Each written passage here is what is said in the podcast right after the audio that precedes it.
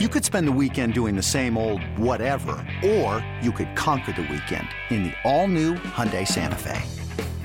Visit HyundaiUSA.com for more details. Hyundai, there's joy in every journey.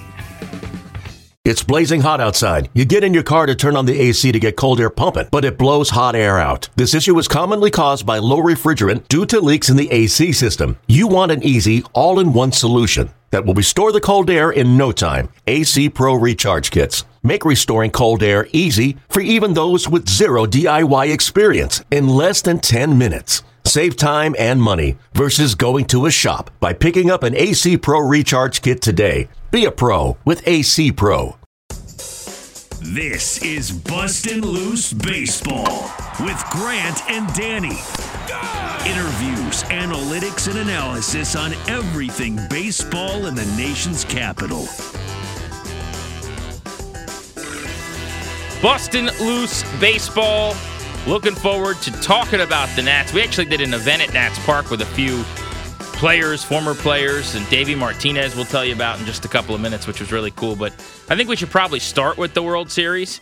And even though this could be slightly dated by the time you guys listen, because someone's going to win game five this evening, uh, someone will go up three games to two might as well discuss what we've seen so far between the Astros and the Phillies. Obviously, as we've said throughout the playoffs, Danny, lots of Nationals flavor here. You got Dusty Baker, a managerial legend who was beloved in this city, managing the Astros, trying to get his first ring. And on the other side, you got Bryce Harper, who was the face of this franchise for years, who's just been incredible this postseason, leading the Phils all the way to a World Series, a chance for him to win a title for the first time. Yeah, there's a there's a Nationals heavy backdrop this entire postseason, culminating in two figures that um, you know are certainly very polarizing. And, and let us not forget about Kyle Schwarber, responsible for pretty much the Nats' only winning month over the last couple years when he turned into Babe Ruth in June of whatever year that was, 2021. It all seems so long ago. Extremely likable, one of my favorite I almost said teammates, but what I mean to say is one of my favorite guys in the clubhouse. Mm-hmm even though we weren't even in the clubhouse because of COVID. But I I know Schwarber from having interacted with him a few times, even doing some interviews with him when he was in the minors. But just talking to other players, seeing how the the, the interactions go in the dugout. Find me someone who doesn't love Kyle Schwarber. Good luck. We had him on at the Super Bowl, believe it or not, years ago. Yeah, that when was he, weird. When he had just come off of that knee problem, whatever it was, I think he had knee surgery didn't play the entire season and then just gets out of bed, you know, in, in 34 degree weather in the World Series. It just hits nukes uh, in like hugely important games, like his first day active, like no rehab assignment, no nothing. Pretty incredible. But yeah, a, a great dude. But you're right about the uh, about the two main characters here in this story. And in no uncertain terms, Bryce Harper has been incredible this postseason. I think it's four go ahead home runs or, you know, game, what were viewed as game winning home runs over the course of his time. And uh, it's just been an absolute demon to, to pitch to. You've seen, though, Houston in this series, by the way, basically throw him fastballs up.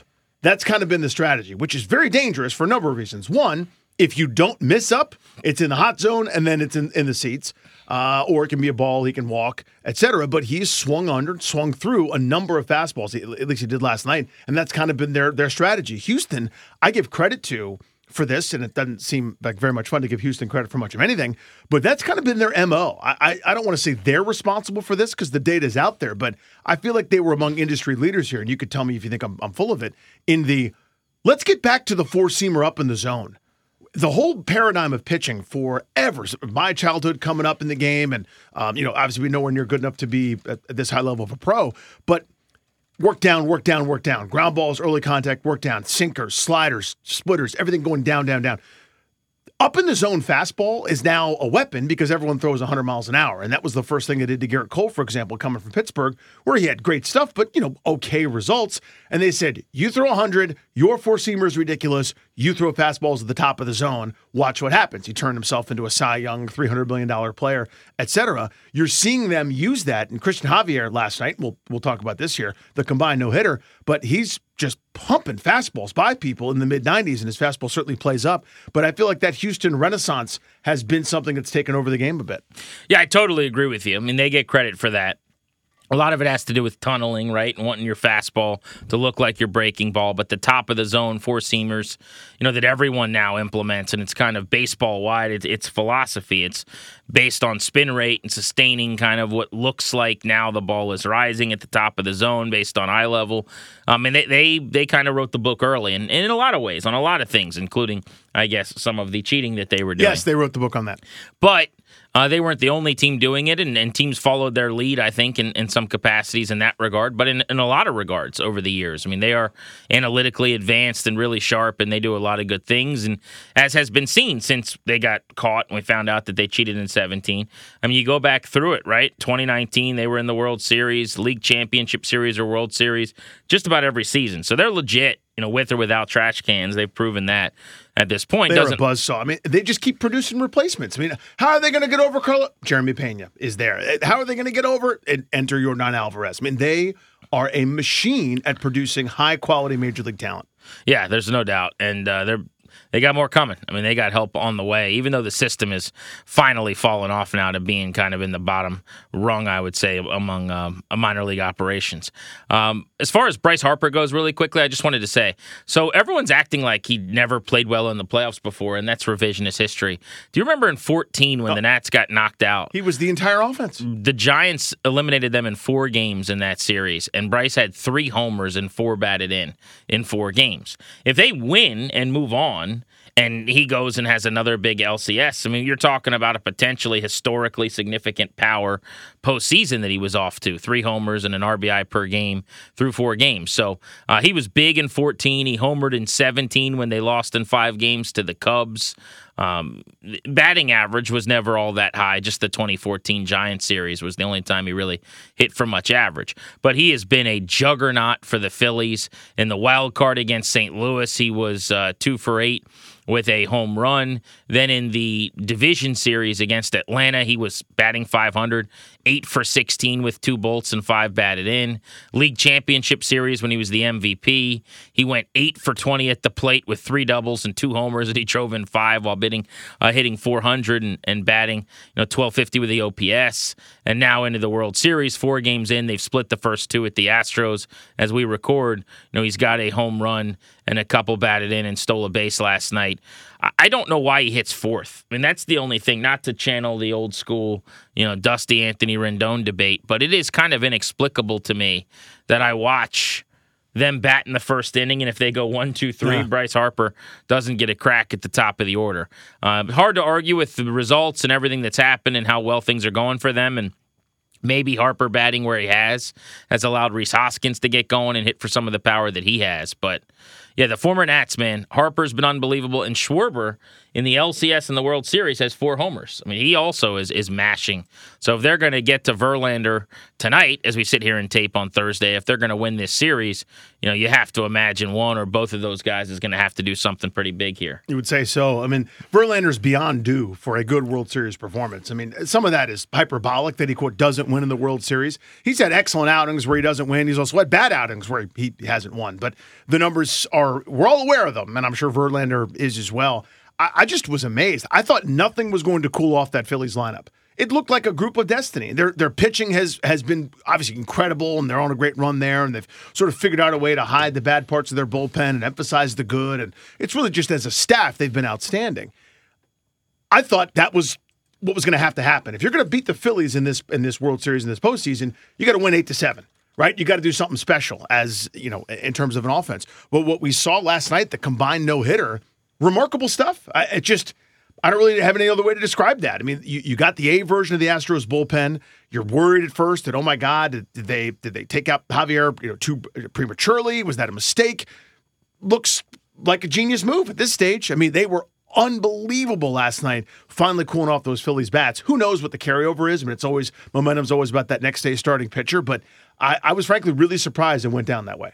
Hey, Rob Bradford here. You guys know I'm always up for a good MVP story, and one of the best stories is Wasabi Technology. Wasabi is the world's hottest cloud storage company, and it's become the go to provider for professional and collegiate sports teams, including 20 Major League Baseball teams like the Red Sox and NHL teams like the Bruins and Vancouver Canucks. Even the Liverpool Football Club is getting in on the Wasabi action. So, why is Wasabi the MVP? Well, Wasabi was purpose built to free businesses from skyrocketing storage costs and unpredictable transaction fees that the Amazons of the world are charging. In fact, Wasabi is up to 80% less than those hyperscalers and doesn't charge a cent for businesses to access their data. From Wasabi's AI enabled intelligent media storage, Wasabi Air, to the industry's only cloud storage service with triple protection against cyber criminals, data deletion, and ransomware, Wasabi's taking the lead in driving innovation in data storage and helping sports teams to unleash the power of their data. Wasabi, another Boston based championship team. Yeah, so I agree with you about the, the, usage. I was a little interested to see that they ran through three relievers, which up five nothing. I didn't know was necessary, but I mean they had a couple of days off, obviously. But the series started, so it might also be a situation where you can get some work for some guys. The Phillies did that obviously the night before. I thought they could have had Kyle Gibson throw all three innings, and they didn't. They had him throw one inning and then went to other relievers to kind of maybe keep guys fresh. I guess we'll see as we move on here. But Javier is so nasty, by the way. Yep. I mean, what an awesome start for that kid. We haven't even mentioned that a combined no hitter was thrown last night. And, uh, you know, this is where I guess I'll be a nerd or, a, or poo poo it and I'm an old fart. Combined no hitters to me just aren't interesting. I'm, I'm sorry. Like my wife came home, she was out uh, having a drink with a friend, and she came running home, kind of thinking I think I was going to be having a party about a, a no hitter in the World Series. She's like, "What'd you think? What'd you think?" And I played along a little bit, but largely, Danny, a combined no hitter to me is not really a no hitter I care about. Uh, it was an awesome scene. It was to me the story was how amazing the, the Astros pitched the game. You know, that the story was just how dominant Javier was and, and how strong Abreu, Montero, Pressly were after that. But the fact that it's the second no hitter, I think, or the, the first since Larsen's perfect game in the World Series, for a lot of people that moves the needle. I, I'm just not a combined no hitter guy. The needle is moved for me, but it's not the same right? It's um, I don't have a great analogy. Like imagine the finest restaurant in the world, your favorite place, and your favorite dessert coming to the table at the conclusion of a great meal. That's like the World Series no hitter. That's like Roy Halladay doing something incredible. Yeah. That's Don Larsen. This is a a, a Safeway store bought cake. Still very good. It's still better than eating nothing. It's still better than not having dessert, but it's not the same as that super gourmet, incredible experience, right? I'm I look at it as as more of an oddity, as a treat, as something that was pretty cool. Because again, you don't see that it, when when something has only happened a couple times in history. It's noteworthy, but I know that I just don't feel the same way about it. I, I don't I don't know if that quantifies it very well or makes sense. But so let me ask you it's, this: It's impressive. And if you guys want to, uh, this is how we know who's listening to the podcast, right? You could tweet us a response to this question kind of like uh, sh- a little test. Yeah, putting your little like uh, we're telling you to put something in your homework if you're in class or whatever, so that when we check it, we know you're in class. Is a combined no hitter and no hitter on a binary? I, in other words, it goes down in the books as a no hitter, but for your own consideration.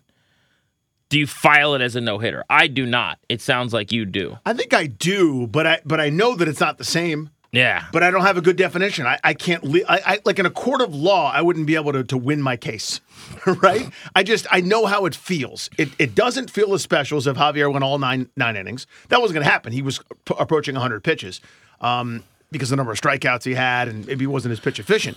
But I know that it's impressive. I know that it's not as impressive as if it's one guy just dealing for 27 outs. I think that's a given. It's still more than zero though. So if 100 is the is the full no no, Zero is you lasted a third of an inning. You you Corbined uh, in July. It's like a, a 85, 90 for me. It's still pretty amazing. Like, but uh, you know, if you'd gone a complete game, and given up five hits, it's probably that level of, of amazing. If that makes sense. Do Nats fans want the Astros or the Phillies to win the World Series? As a majority, do you think? And I, I've been candid on our show on Grant and Danny, and I don't know that it's even come up on the podcast, but I'm rooting for the Phillies because this is just kind of selfishly my own thing. I have a really good buddy of mine who pitches for the Phillies, Kyle Gibson, who I mentioned a few minutes ago. I'm friendly with a, a member of their front office who I go back with many, many years as well.